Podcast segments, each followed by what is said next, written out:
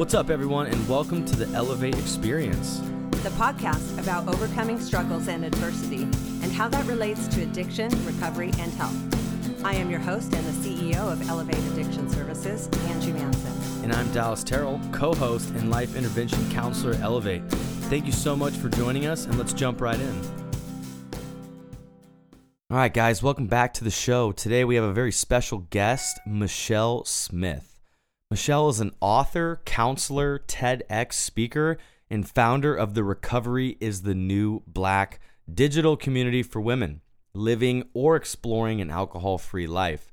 Michelle has appeared in media outlets including The Today Show, Scary Mommy, The Washington Post, and Authority magazine. As a wife and a working mother of two, she fell into the mommy juice drinking culture. Michelle found a way out and has been in recovery from alcohol use disorder since 2016.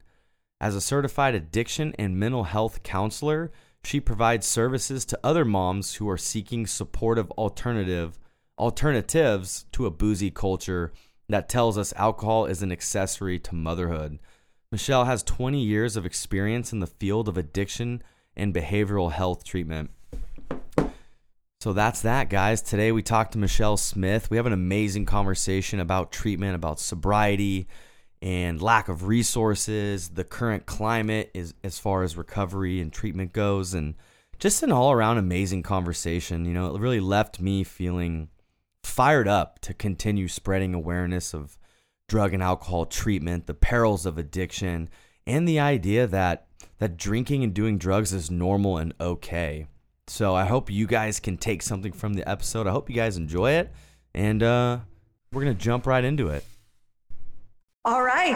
Today's guest is super awesome, Michelle, and recovery is the new black, which I absolutely love that word. I myself wear a lot of black, so I can I can relate, and uh, it's much deeper than that. And and I think you know, uh, tell us how. First of all, Michelle, welcome to the show.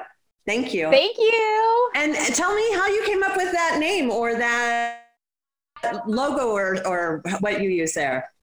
Yes, I have 20 years of experience working for the Department of Corrections. That's how I was mm-hmm. trained as a clinician after college. And, you know, with the Orange is the New Black series, you know, of me being able to watch and say, yeah, it's not really what happens in prison and, you know, all the things. I took that part of my love and passion for forensic psychology and mixed that with my love for fashion of everything is the new black. So it's kind of that trendy trendsetter lifestyle that kind of blended the two together and that's that's really how I ended up coming up with recovery is the new black. Yeah, I like how it's it's rooted Perfect. in orange is the new black. I like that. That's uh, that is catchy and that is trendy. I like that a lot. Yeah, and corrections corrections has my heart. It's just, you know, what I've my passion work and it's just really what rooted me into this field and I'll always always revert back to the institution and the times that I've had behind the walls. So I love it too. Thank you. wow. And and how does that happen? How do you transition from the behind the walls corrections to the mommy drinking culture that you specialize in now? How did that transition occur? Yeah. So it was basically like, you know, I was trained in a crisis hotline doing internships through college and I started working with these women who were you know, homeless and looking for outreach. And I was doing transport from danger to safety. And I started getting these callers that were calling all the time and these frequent flyers. And I was like, where where are the perpetrators? Where are we trying to do the harm reduction and the preventative treatment and awareness so that we don't have all of these victims? And so there goes Michelle's idea of let's go into the prisons. Let's go see, you know, what people really do and what they think and how they re- rehabilitate and so I started doing reach ins with county, and then they recruited me through the prison systems, which is really where my, about five years into my stint, I was working mental health during the day side. And at night, I was working in the drug and alcohol unit in the penitentiary. And so my world became that. And so, you know, it's really a small piece of the world within the, the, Department of Corrections. But like when it becomes your whole world of working 14, 16 hours in an institution, while you know life happens you have children i became prey to taking the weekend off or happy hour with those moms to find ways of connection and a professional that was burning out in the field was reaching for that external solution to an internal problem. And i was teaching relapse prevention to all of the inmates throughout the day. And as i was were you know going on with my evening i was sipping these bottomless bottomless mimosas more frequently than i had ever in my entire life. And as we know with addiction it's a slippery slope and you know oh i don't have a problem. I i'm trained in this you know i have this textbooks education you know baloney. And especially, especially when you're functional and you're going to work yeah. every day and you're holding up all your responsibilities and you're doing everything you need to do it definitely uh, builds in a lot of justifiers of why what you're doing is okay. Absolutely. Absolutely. And I, I felt like a fraud and i started to notice that my drinking was becoming problematic.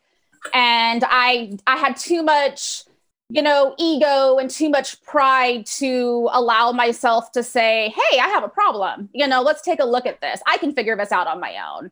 And as we know, we need that support and accountability and that community to be able to get through this, the hard part and live a healthy, fulfilling life. And so that was where my drinking really became problematic. And I really reached out to yeah, that absolutely. mommy wine culture for support.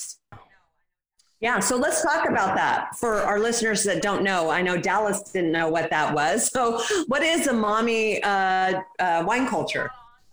You know, it's it's it was really like brought on by like the mom bloggers of you know this Pinterest house feed. Your kids have matching outfits at Christmas, and it was just you know life's really hard, and alcohol helps and in this generation, a lot of women are expected to step up and do it all with a smile on their face. They don't get to pick if they work or stay home. I did it all. And I was expected to do it all without complaints. And so, you know, I think now women are realizing that they can't do it all, but they don't do anything about it. So we go and we have these outings and these get togethers and we complain about our partners and we complain about how hard motherhood is but we do it over a drink and it like becomes this tribe where if you don't drink you're judging and you're shaming us. And it you know it's really innocent until it's not. And you know like i'll always say it's glitz and glamour and it looks like a scene out of sex in the city until you can't stop drinking. And that's where i got was reaching for that external solution to that internal problem and um, hanging out with them enough because I was longing for connection. Hanging out with them, you know, I became susceptible. When my world was falling apart, I didn't process that like I knew I needed to. I reached for my friends who were very quick to bring me alcohol. Right. So then it's become like a social thing and a coping mechanism just to uh, survive. Wow, that's all that. Absolutely, absolutely. Mm. And it's really common. I don't think people realize how common it is. Um, yeah. It is. It's it's like you can't even go to a two year old birthday party without balloons as a staple, cupcakes, and you know a couple bottles of wine. In our culture, it's just what we do. I don't think I've had as much attention on like the specifics of this culture, but what I do realize and recognize is the culture in general of just to me it seems like everyone, you know, starting in high school to college to just living living life in, in America at least from from my experience or understanding is like the reward of living life is that you get to drink, you know? Like there's like drinking and drugs is the reward to just going through the motions of life, you know, and it it's it's kind of backwards where it's like it's what I've noticed is since I don't drink, obviously, I don't think any of us do here, which is awesome. So congrats to us. But to not drink, you have to almost justify why you don't, whereas it should be you should have to justify why you do. It, it is very backwards to me but that's that's just my experience. Amen. Uh, well, what I think what it does is it makes people uncomfortable. You know, it kind of like shines the light back on them, and they don't want that. They're there to not think about that and have a good time. So they don't want you around, sort of reminding them that maybe they're doing something a little too often or a little too much in excess than they should be. And so then you sort of become the outcast or the pariah because they don't want you to ruin their buzz, man. exactly. And I think that there's just a lot of ignorance and lack of education into the idea that everybody who chooses to be a non drinker is automatically labeled as an alcoholic. And I think that there's a huge misconception because the stigma that comes along with that. Do I look like a homeless person with no shoes and a brown paper bag underneath the bridge? No. And it goes to show that this doesn't discriminate this disease and that no one, you know, any anybody can get this at any time and no one is immune to this disease. So I think that education is so important because yeah. there's this gray area, right, of normie to alcoholism, of the spectrum. And we can stop anytime we want to. We don't have to wait until it's so destructive that everybody has written us off. Of course. That's a great point, too. I think what comes up for me is working in treatment for so long, what I see is is when like so I see the parents that are there for their kids, but then once their kids go to college or once the kids are gone, they spend all this time like we drink on the weekend. The reward is the weekend and drinking and relaxing. But then once you lose all your habits or your structure or your job and you retire, all you've done between working is drinking and relaxing. So then once the working goes away or once the parenting goes away or the kids go away, you've just spent 40 years only drinking and relaxing on the weekend. And now you have all the time in the world to drink and relax. And then it, like you said, it becomes problematic and, and you can't stop because you've spent 40 years since high school drinking on the weekends. But now your whole life is a hmm. weekend, so you just drink and then you're alcoholic. And now we got big problems. Absolutely. Yeah. So, Michelle, at what point did you realize or think that maybe you needed help or you had a problem? Was there some event that occurred or uh, you just finally dealt with things? What, what was the turning point for you? It's a great question. Um, you know, I really was waiting for that rock bottom. And, you know, I found out that rock bottom had a basement over and over and over again. It wasn't the first hospitalization for fatal alcohol poisoning. It wasn't the second. It wasn't the third. Wow. It wasn't the fourth. Um, went to inpatient treatment after that. CPS, Child Protective Services got involved. And all of those external consequences scared me. You know, I, I, I had turned into a person that I never wanted to become or never wanted to be like my father. And I, you know, all of those things helped slow me down but it was me getting out of treatment and relapsing after 30 days because it was Independence Day and I didn't have a plan and my house wasn't declared zero proof. And I had a moment of weakness and vulnerability. And after that, you know, four month bender, after that, I woke up and I was mm-hmm. done. I I was done showing up as this version of myself that was completely inauthentic at this point. I had destroyed relationships, I had destroyed my my jobs, my family, everything that I loved. Um, and you know, it's just one of those things that until I was ready and I saw that there's only one thing that I can't do in this world, and that that is I can't drink. Mm. And that leaves endless possibilities of things that I can do. And that was the moment. It was thanks it was the day of Thanksgiving in 2016 and I promised myself that no matter what, I will never ever pick up another beverage ever again in my life. That was my commitment to myself regardless of who dies, what happens. Um, nothing today will require a drink. Wow. I mean, yep. hospitalizations, that, that that's pretty serious stuff. That's not just, you know, casual mimosas every now and then. To get to that point, that's excessive.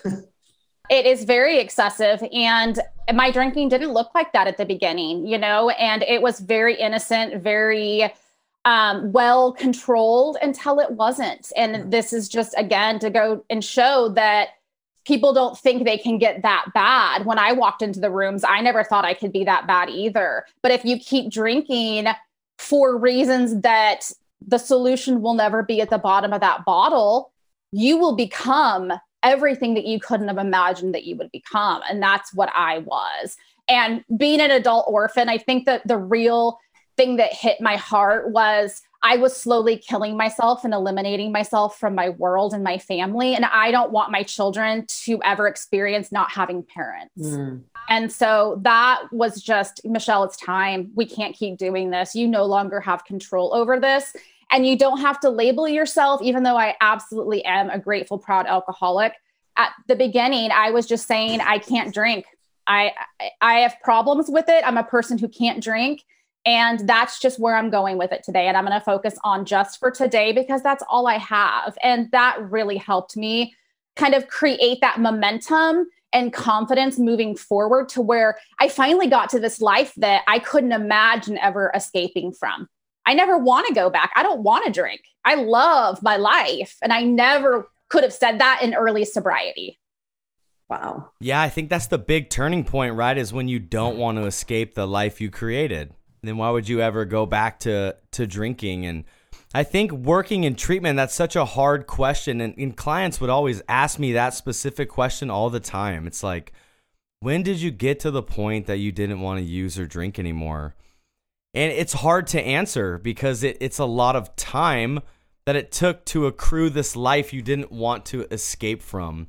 And that looks different for everybody, and the timeline is different for everybody. But if your life, you know, if you continue to stay away from the things destroying your life, your life has to swing the other way and get better, you know? So I like that you said just for today, you know, just for today, we can try to make life a little bit better so that eventually you never want to leave it. So that's that's really cool to hear and I love that you said that. A question I had for you Michelle was so working in in jails and prisons and institutions and doing relapse prevention and working with mental health and substance abuse. How difficult was it? And, and correct me if I'm wrong, but how difficult was it for you knowing the tools and knowing what to do, but not it not working still? Did you experience that at all? Where it's like, I know how to prevent relapse, but I'm continuing to relapse. Like, how difficult was that process for you? it was hard. It was hard. You know, I had the phone list, but I was sitting there in the grocery sh- in the grocery store parking lot. I'm not going to use it now. I'm already yeah, here. Yeah, yeah. My mind's already made up. you know, I know what to do, but I waited until the craving and the urge was so bad and I had isolated so many people from my world that I didn't have that team, that network, that support lined up. Right. And I honestly didn't think, I thought labels and the idea of forever was so daunting that I just I couldn't get past the chronic binge of relapse because I was looking at early sobriety and comparison comparing with long term like this is how it's always going to be. Mm-hmm. And so that that scared me and I never got past the withdrawals and the shakes and the emotional roller coaster that I would just tap out and say this isn't for me this sober life is too hard um you know I I knew what to do um but part of me was just still so sucked in to the to the glamour and I'm hurting and this is the easier thing to do and I was afraid to stand up and say, I don't want to drink. I, I want to do something different. I was just, I was afraid that I was going to be judged. And so insecurely, I just went with along with everybody else. Like I was never a follower. I was always a leader. Um, and so my tools, I had them to answer your question. I just didn't use them. Right. You know, and I didn't have the confidence in myself and love myself enough to know that I was worthy of a life without mind altering chemicals. And until I could really learn to look at myself in the mirror, like myself, and love myself, did I realize that that was possible for me. Wow. But isn't that like part of what keeps you trapped in in that cycle is the culture that you're integrated into. So it's not like you going home and sitting in your room and and privately drinking. You're part of a group. It's the kids parties, it's the, you know, lunch times, it's the weekends. It's this group that you're a part of that there's this incredible sort of peer pressure and the idea of quitting means you have to quit all that too. So that must add to the the the seemingly like burden of like now I got to be all by myself if I want to do this. Right. However, it really, I was exposed to alcohol abuse through this culture of my mommy wine culture and going to soccer practice and filling my Yeti because everybody else was doing that with alcohol. Right. But what really was the hardest thing for me was even though you're exposed at a certain level with this culture and this group of women, I was then doing it at home in secret by myself. Mm-hmm. So I was exposed to it. I learned the behavior and I would leave happy hour. And you better believe I was going to the gas stations and the mini marts to go grab some cold, bottom shelf boxed wine to rush home. It was awful where my where my addiction took me. It was top shelf, high shelf, everything for years. And you know, and so that culture did that. It showed me and I got exposed to it. But then I started disconnecting because my drinking was p- becoming problematic for people right. and my family. And so if I wanted to continue to do it, I had to do it in secret. And that is where it really, really got serious to the point where I wasn't drinking to enjoy any of it. It was simply to black out two, three bottles of wine in an hour span. And I, I was just self destructive. And so when I started shaming and getting quiet and doing it all on my own, I didn't have anybody to answer to. Mm-hmm. You know, it was like almost like my medicine. I and I that shame spiral of, well, I'm going to punish myself because I've been bad with more alcohol, right? And it was like completely insanity. Um, I was just digging deeper and deeper and deeper, where I'm just going to continue to punish myself because I'm unworthy of everything that I've worked so hard to build. And all I want to do now is escape my own reality. Yeah. Mm. Yeah. It's such a layered situation. Like, as you're kind of explaining, you know, when people explain getting sober, they always explain it with like the knowledge of what they have now. So it's almost like we look back at it with like insight. Um, so hearing you explain all the layers of being in the field, having the answers, but it not using them, and then it getting worse, and then being stuck in a rut, like I just have so much like uh like reality with it. I just understand that pain and that burden where it just becomes so difficult to to change. It's almost too difficult to change.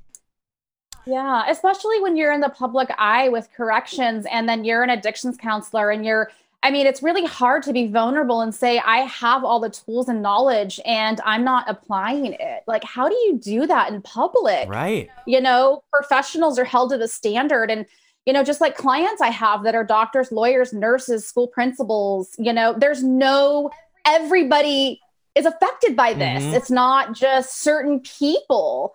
And so that was the hardest part for me to say, I have to do this. My life depends on it at this point, you know. Um, it's the game's over. I have to show up and talk out loud because I need the accountability and support because I want to live now and I have to do what I have to do in order to make sure that that happens. Of course.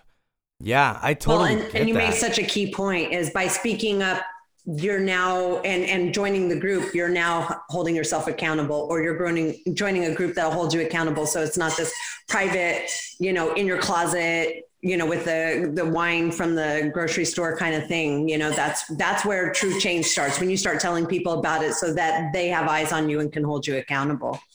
Absolutely. Absolutely. I was so tired of hiding bottles in my house and wondering who was going to find them. And, you know, it just became this cat and mouse game. And it was just like, I don't know how I got here, mm. but I'm going to figure it out. I love that.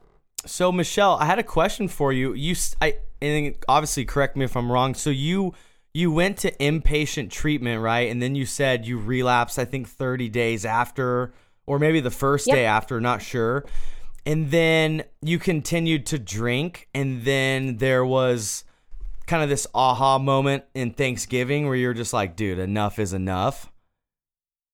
Did you go yep. did you go back to treatment at all or was it just you knew the tools, you knew the skills, you knew what you needed to do and you finally were just like, let's let's do it? That was it. That was it. I created a holistic recovery program of what I knew I needed to do. Yeah to hold myself accountable and I couldn't find that anywhere else. There was definitely bits and pieces from treatment and the community and, you know, step work, uh, tons of different treatment modalities. Yeah. But I knew I couldn't just sing kumbaya and drink matcha and expect my life to change. You know, it was like, I have to get to the root of why am I drinking? Why, why am I you know, numbing myself, what is unresolved. And I think that's where people get so caught up is, okay, I'm sober, but now my life's supposed to be great. No, that now that just gives you the idea and the opportunity to look at everything else that you were suppressing, right? And to do the work. And I think that us sober people in recovery are pretty awesome to be able to do some really hard work and transformation on ourselves. You know what I yeah. mean? Um, and so that's what I did. And every single day I just found my, I found community and I found podcasts and books and I learned about how it was affecting my body. Um, this is the only body I have. I want to treat her right. So she's around for a really long time and I have not been kind to her at all. So making my body hydrating it, you know, I couldn't even drink eight glasses, uh, eight ounces of water, but I could chug three bottles of wine with no problem and pop some pills and yeah. I was good to go. Yeah. You know, but not so water. just like water. No, that's right. where I draw the line. Yeah. right. So you know, it's just really just looking at my priorities and where, how am I taking care of myself and where did I get to this point and just doing really hard inner work was what I did. Yeah. Well, and I think you you hit it right on the head, and we often say this sorry i had a dog.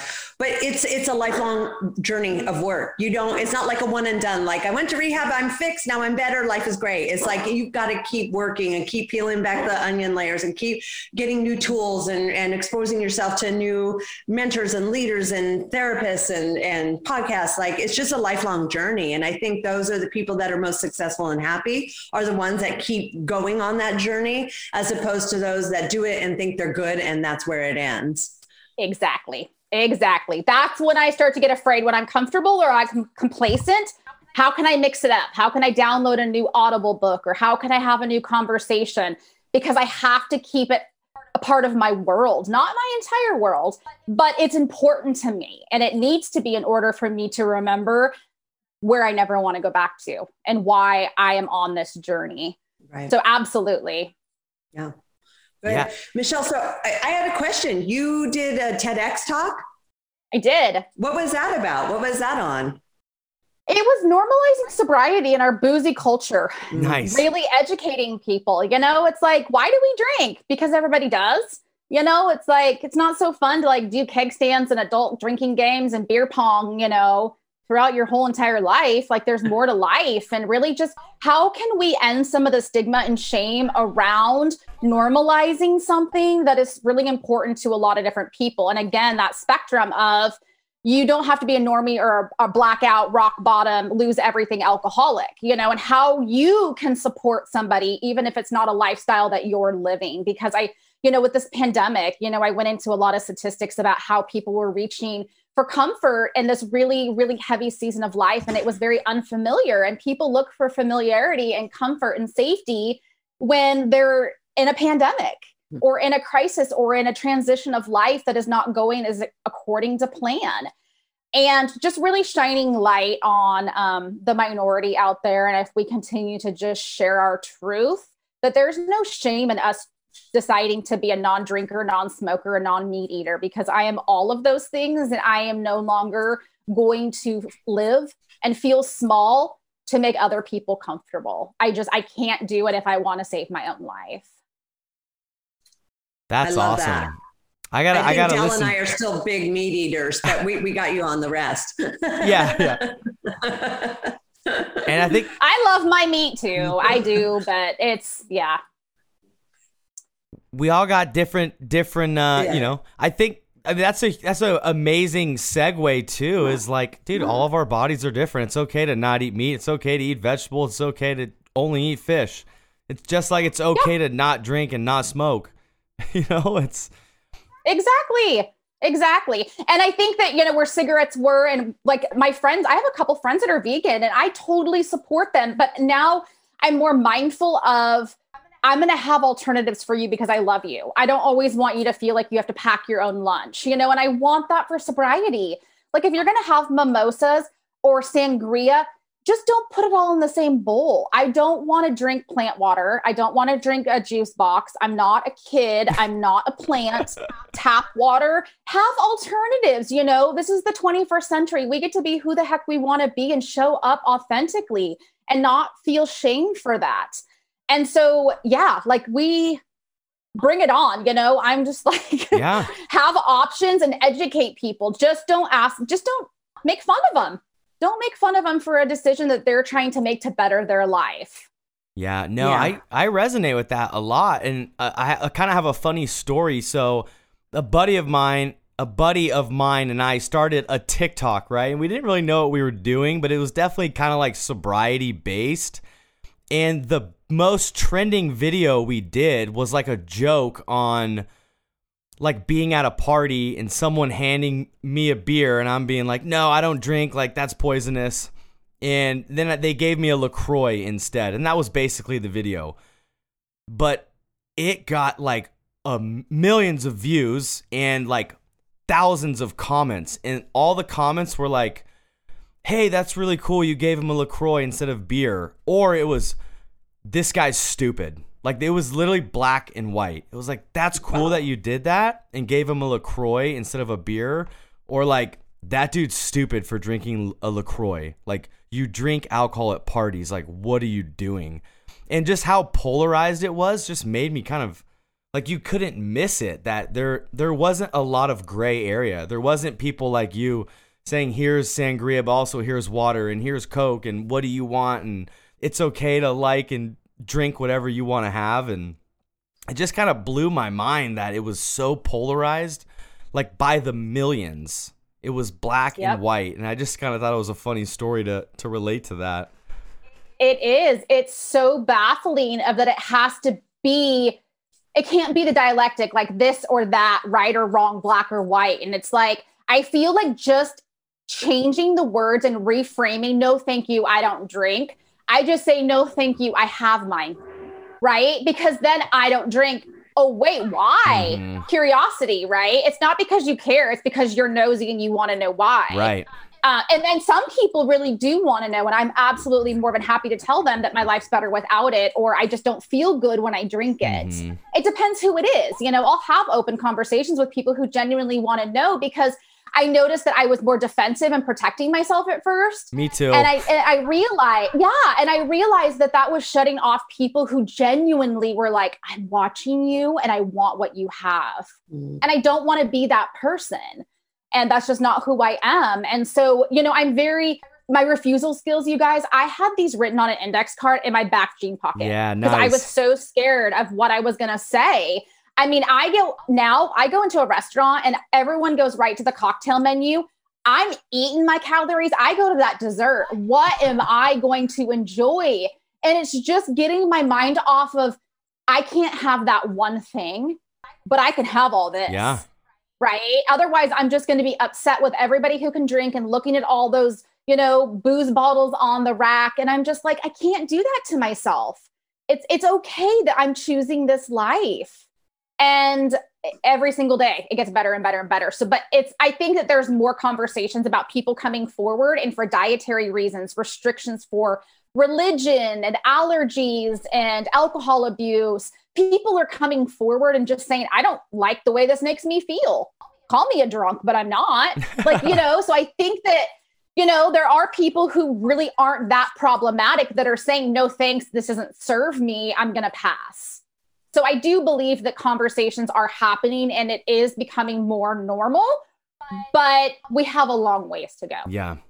No, we do. You're absolutely right. There, you know, I think the layers of all of it is crazy. And I think like the biggest thing that comes up for me is kind of what we hit on earlier with the culture of how weird it is that us three have to explain that we don't drink, you know? And like to look at it, like what comes up for me the most is like, kind of like the reward system where like we need this reward to live whereas living is the actual reward. Like we don't need to enhance like we we don't need a, a reward for living. Like that is the reward. I and i just most people don't see that i guess. And that and that's I think the, a lot of the problem is rooted in that sentence of life is already a, a reward. Like, why do we have to enhance it or make it so much better or need a reward to live? It, it's strange Right. to me, and I, I just kind of get caught up in that sentence, and you know, kind of wanted to get your guys' feedback on that. Well, I see it's just insidious. You know, I think it does start out as a reward, but then it becomes, oh, I had a hard day, or oh, this bad thing happened, or oh, you know, so it starts out as a fun thing, but then, you know, the deep, the more people times people are enjoying the fun times, then it starts becoming a mechanism for the bad times. And so, yeah, it is very difficult to see life as a reward when a pandemic's happening. It's like, what's the reward in that? You know, I, I can't see people. I have to wear Work a mask. I have to stay isolated in my house. There's no reward here. And so, you know, I think it becomes more of a, a coping mechanism, um, which can be, you know, just as deadly as as the celebration. hmm It's like escaping your own reality. I can't control it, so I'm going to squeeze those lemons in my eyes and you know make the situation worse. It's that distress tolerance. You know, it's like I don't know what's happening in the pandemic, but I'm going to escape it and like put myself in like you know a time capsule and teleport. Let me know when it's over. Mhm. You know, that's why sales went up so much and. You know, this this drinking is like it starts out as fun and games and a, and a habit and a reward, and sure, it helps you relax for ten minutes, but you're chasing that exact anxiety and that exact buzz and, and to relax over and over the whole night you'll never get that same buzz it's impossible and so i think people are just constantly have this idea that oh it helps me sleep and it helps me you know challenge my anxiety and decrease it. So i did that in early sobriety. I tested that. Michelle if you believe that this this does help you sleep and helps you ease your anxiety because people drink because it provides a benefit sure. right? It feels good too. And so I tested it. No, Michelle, you don't sleep any better. You don't get into a REM sleep. You've wet the bed. You're barfing all over your tile in your bathroom.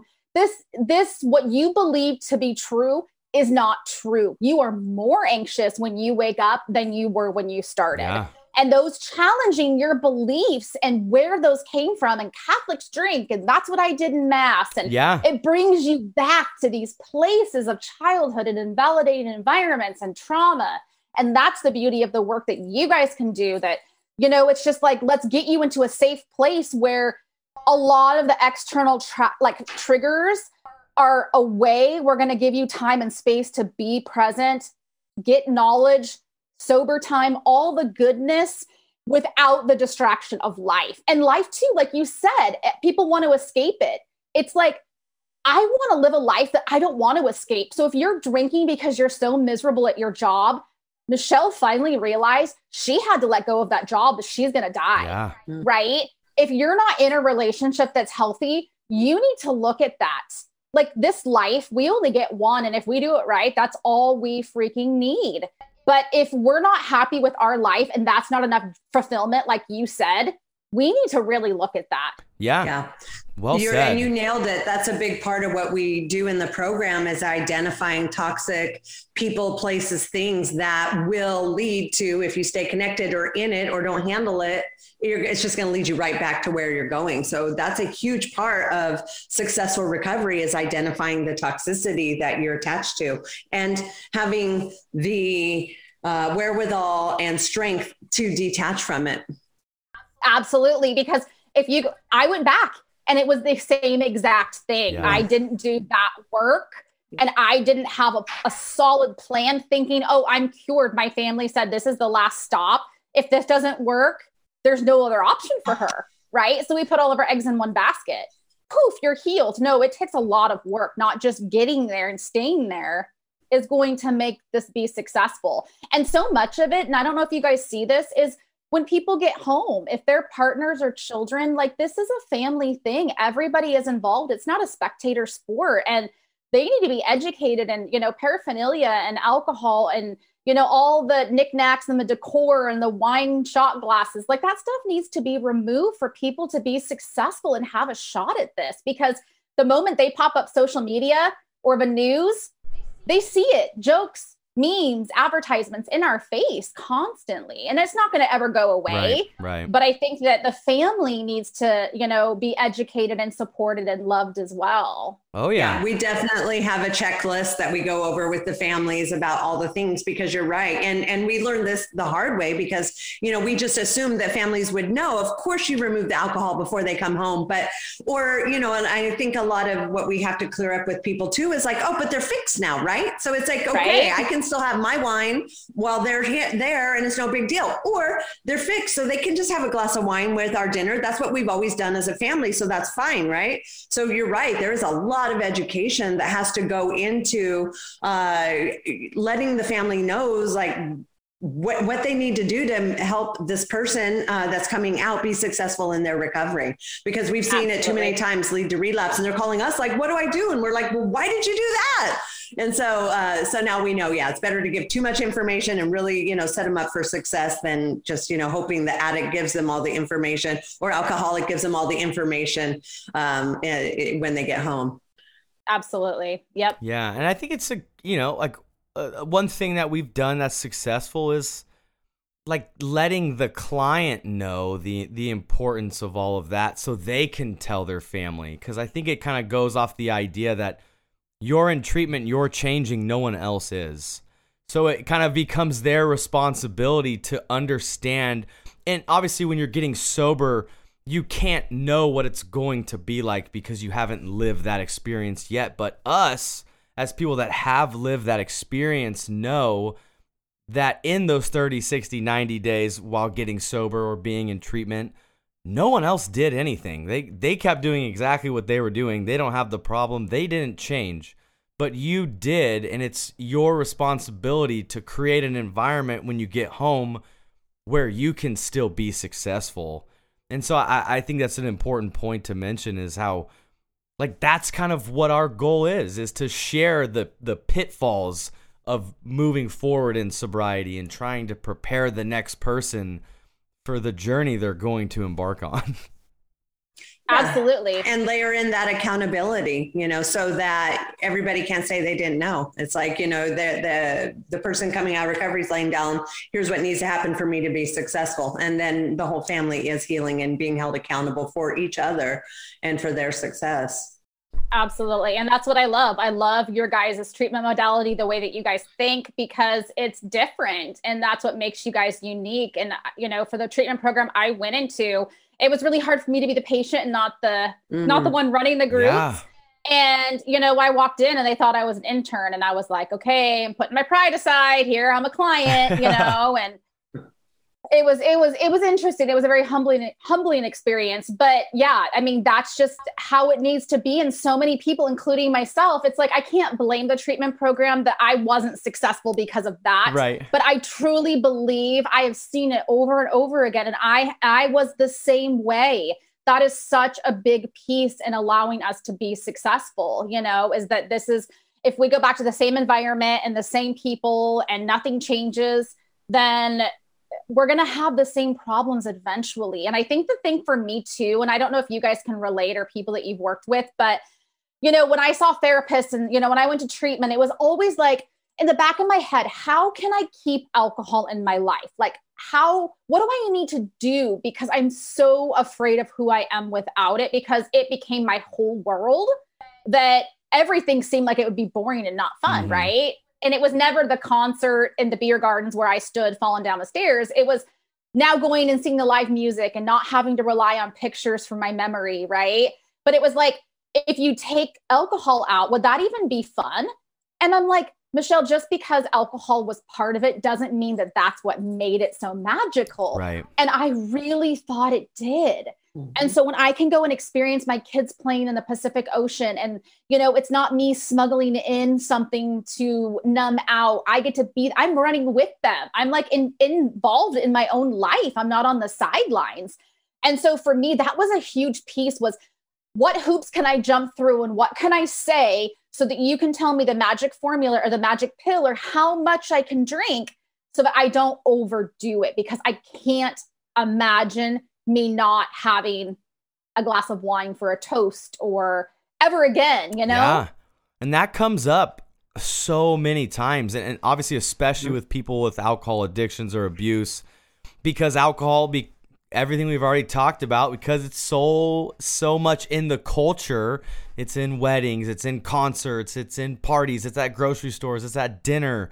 So that is a, a, a something that comes up all the time. Is like, how can I not live without this? How can I live a life where this isn't here? and it's hard to see something that you've never experienced you know and so it comes up all the time and and, and you hit it you hit it on the head is while you're in treatment or while you're getting sober the days where you're just for todaying you're proving that you didn't need it for whatever you did that day and after 30 60 90 days you have all this data you have 90 days of living without alcohol. And I'm sure you could pick out that 50 of those days were awesome. You're like, wow, I played volleyball today and like I smiled and that was great. And I worked out today and I didn't need to drink with that. And, you know, I cried on the phone with my mom and it actually felt good to cry and I didn't need to drink. And, you know, so I, I love watching people experience that happen. It's the best. It's the best, it's the best feeling. And if you just like in, in also early sobriety, like I stopped, I started asking myself different questions. I said, Michelle, what is this going to cost you if you don't stop drinking? Right? What value is alcohol bringing? How is it adding value to your life? Yeah. Is it taking more than it's giving you, Michelle? Like, let's ask the right question versus am I an alcoholic? Does that mean I have to go to AA? Does that mean all these mm-hmm. things fill in the blank? No, no. I want to test drive sobriety.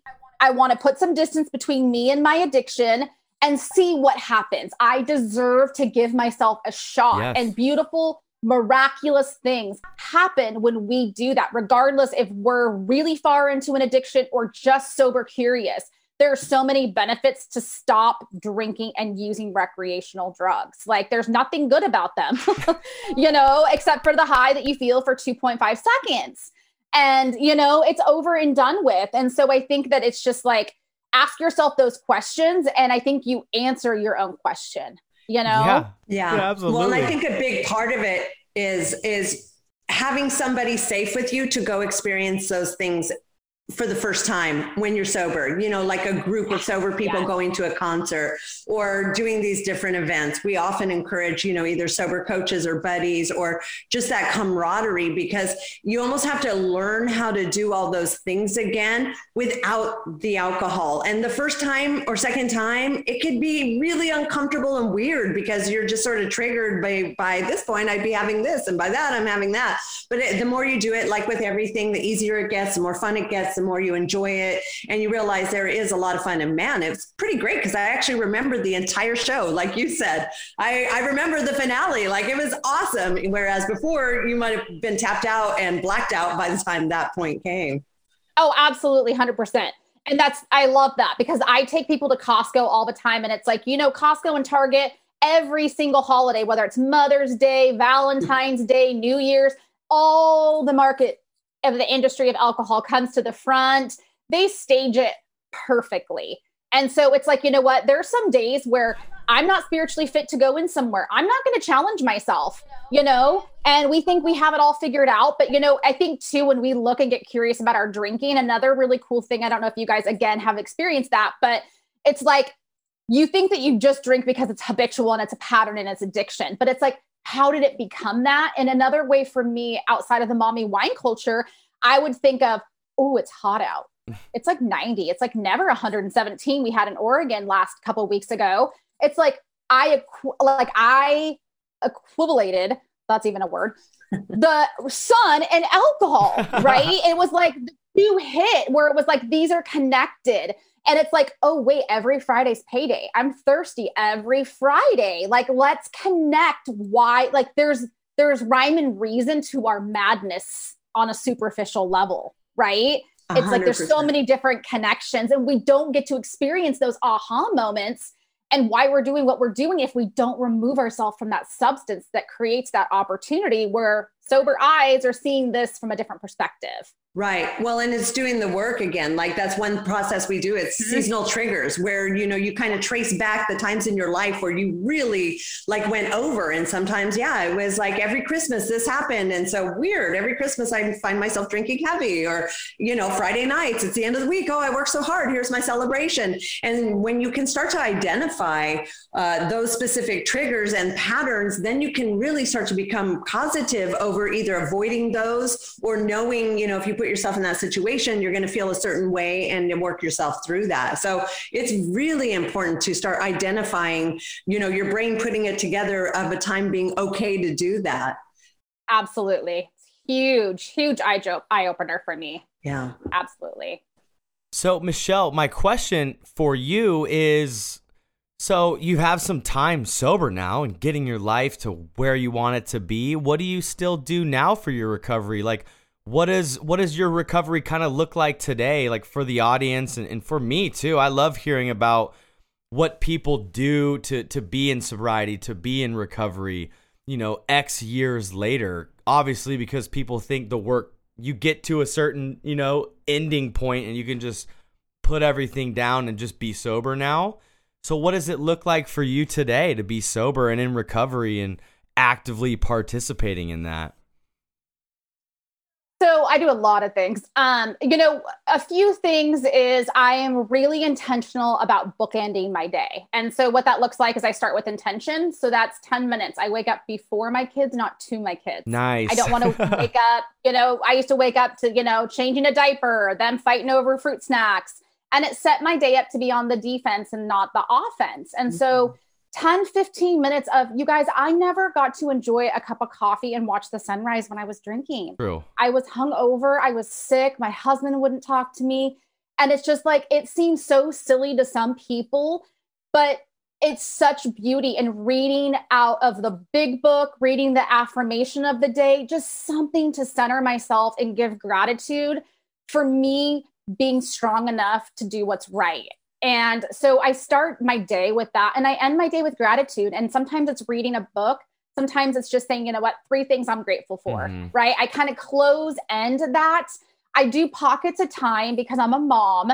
And so I'm always listening to an audible on, you know, in my car or a podcast where I'm always, I truly believe that if we, if you have a mind full of sobriety or a head full of sobriety, drinking is never the same.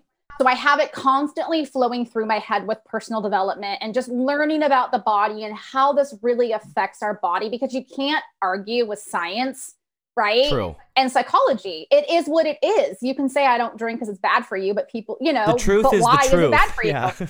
right. And so those are a few things that I do. You know, I have a private Facebook group where I serve and I show up every single day for 7,000 women. Um, I work needle exchange. I, you know, stomp the pavement in my community. I provide free service and, and sessions. Um, I have a therapist. I'm on medication that helps support my mood, you know, and I just, there's so many things that I do, but I just, I serve, I give back, I talk about it, I keep it a part of my life, and I'm proud to be where I am. And there's no more darkness and shame that I just get so lit up by inspiring people and providing hope and support. And a lot of times it's like I speak up until others are ready to to talk or to find their voice because I know what it was like to be silent. Yeah. And really just going into these corporate Americas and these schools and just saying, let's talk about reduc- like harm reduction and let's talk about prevention and education because fentanyl gummies are killing our middle schoolers. Like, let's just have conversations about real things because this is serious. Wow. Um, you know, and just I'm working with the state and trying to get these alcohol labels.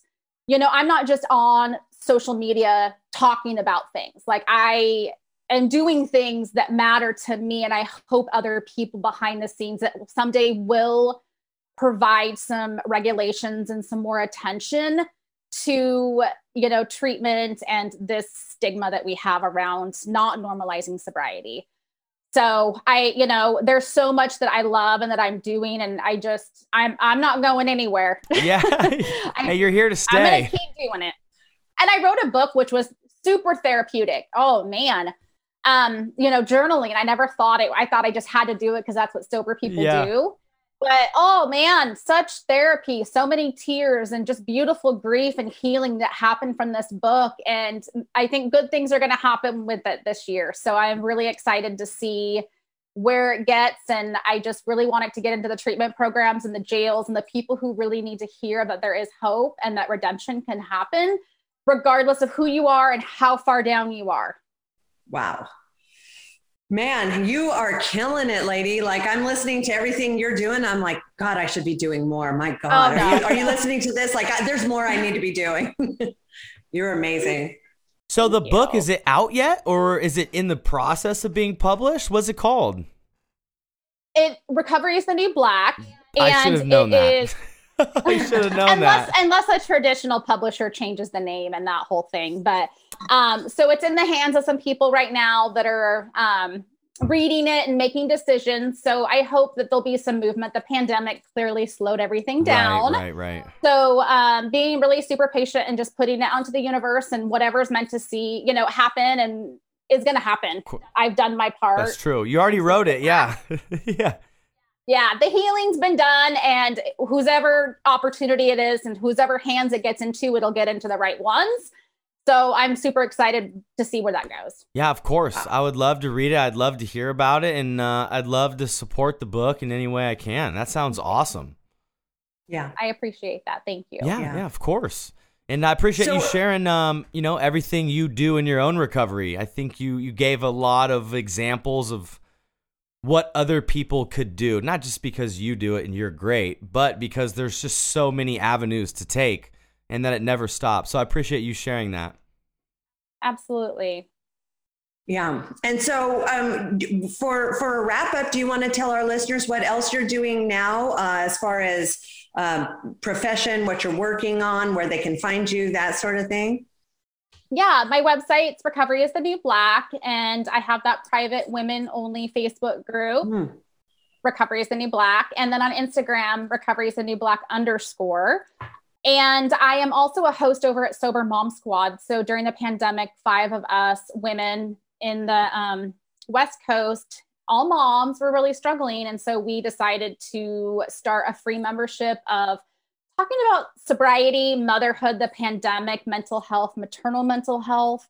And um, thousands and thousands of women um, signed on. Wow. Bonus moms, dogs moms, bereaved moms, stepmoms, yeah. all the moms right? Bring them on. I'll make you somehow. I can find a way to make you a mom if you need support. Yeah. Even yeah. Dallas, could you make Dallas a mom? I would love to see that. Hey, we can figure it know, out. I'm, we, we can talk. Yeah. yeah. Um, and it, and it's turned into we have still the free group on um, wednesdays at one o'clock pacific standard time three o'clock eastern and we always have that open and then we've extended it to a membership where we have 25 meetings a week. Wow. We have group experts, webinars, coaching, tons of different things, but it's just it's so awesome to see a platform of women coming together to talk about how hard this really is. Homeschooling, you know, all of these things and how we're going to get back to our new quote unquote norm. Um, and we try to keep the groups as small and as intimate as possible. Yeah. So that's been a beautiful project that we've been working on. And I'm very, very honored to be a part of it. And I didn't know how far it would go into the future, but it's still alive and people are showing up and it's, you know, the media, it's, it's, it's gone all over the place. So it's being recognized and supported. So we're here for it. Um, and then, yeah, I, you know, I have, I'm an addictions counselor. And so I do a lot of one on one services and really trying to help the inpatient treatment programs really help these women coming out of navigating mm-hmm. and getting their family set up. I'm really super passionate about that right now. And I did buy seven acres which took me blood, sweat, and tears. And I have no idea, but someday I'm going to build a treatment program for women and their kids. Nice, oh, um, great idea. Because that's that's something that I didn't have, and I didn't realize how am I going to go to treatment and not take my babies. Yeah. And I realized that I'm not going to have my babies if I don't go. And I never have to miss another Mother's Day, birthday, anniversary, my child's birthday ever again if I go and take care of myself. And so I know that's a huge barrier for a lot of people. And I'm really trying to look at ways that I can eliminate barriers for people mm-hmm. to be mm-hmm. successful. And I know that that's one way that's really needed right now. So someday, some way it's going to happen, but have to put that out into the universe so that I don't just sit on it and it becomes my secret. Yeah. I just look at it. I think it's amazing. and, and I've seen it be done way, way, way back in the day when I first started doing this. Um, our executive director allowed a couple moms to come in with their toddlers and we set them up in a house across the street and we had somebody sort of set with the kids throughout the day. And it was super successful and they were really grateful to continue to be part of their kids' life. And um, so I've seen it done. I know how great it could be. Um, and I think that would be absolutely amazing for you to be able to do. And of course, I are here for you to help support you or guide you in that process or whatever that looks like for you as well. Because I think that would be killer to have a compound of all moms and kids and, and really uh, heal, heal everybody at the same time. Yeah. Yeah. Thank you guys. Yeah. It means a lot. We got lots of work to do, but there's so many incredible people like you guys and your programs and it's just like we just got to keep talking about it. Just keep you know ex- just spreading the awareness and the hope that this can happen. It happens to all of us and it is a really beautiful thing. It's hard but it's worth it. Yeah. Yeah. absolutely worth it. I i would have given up on myself so many times. I shouldn't be alive over over and over again and i'm still here you know? Well, I think you're a shining example that the more you put into it, the more you get out of it. Like Yeah. anything, you know, you can half-ass it and be like, okay, or you could like go all in and you're going to reap massive rewards from doing that. yeah absolutely Awesome. Well, thank you very much, Michelle, for coming on our show. We're uh, really excited to put this on air and hopefully reach more people that can look to you for more help. Um, we really appreciate you sending people to us so that, you know, when they need a, a an inpatient place, you, we're here for you and for all your people as well. absolutely It was so nice to meet you, Michelle. You guys too. I'll talk to you guys. Hopefully, I'll be able to see you guys someday and go down Yeah, there Yeah, come see us. Oh, we take a tour. that. I would love that. Yeah, we would love that. Yeah, when you're ready to travel and we're ready to take visitors, we'd love to have you. Awesome. Sounds good. There we go. Thank you guys. Thank you so much. Hey, enjoy the rest of your day. Thank you. Of course. Bye. Bye. All right, guys, that's our show for today. We hope you found some value from listening. And if you did, please share with someone you know or love. You can find us on social media. We are at Elevate Addiction Services. And if you or a loved one are struggling with addiction, please call our toll free, confidential 24 hour helpline at 833 33 Sober or visit our website at elevate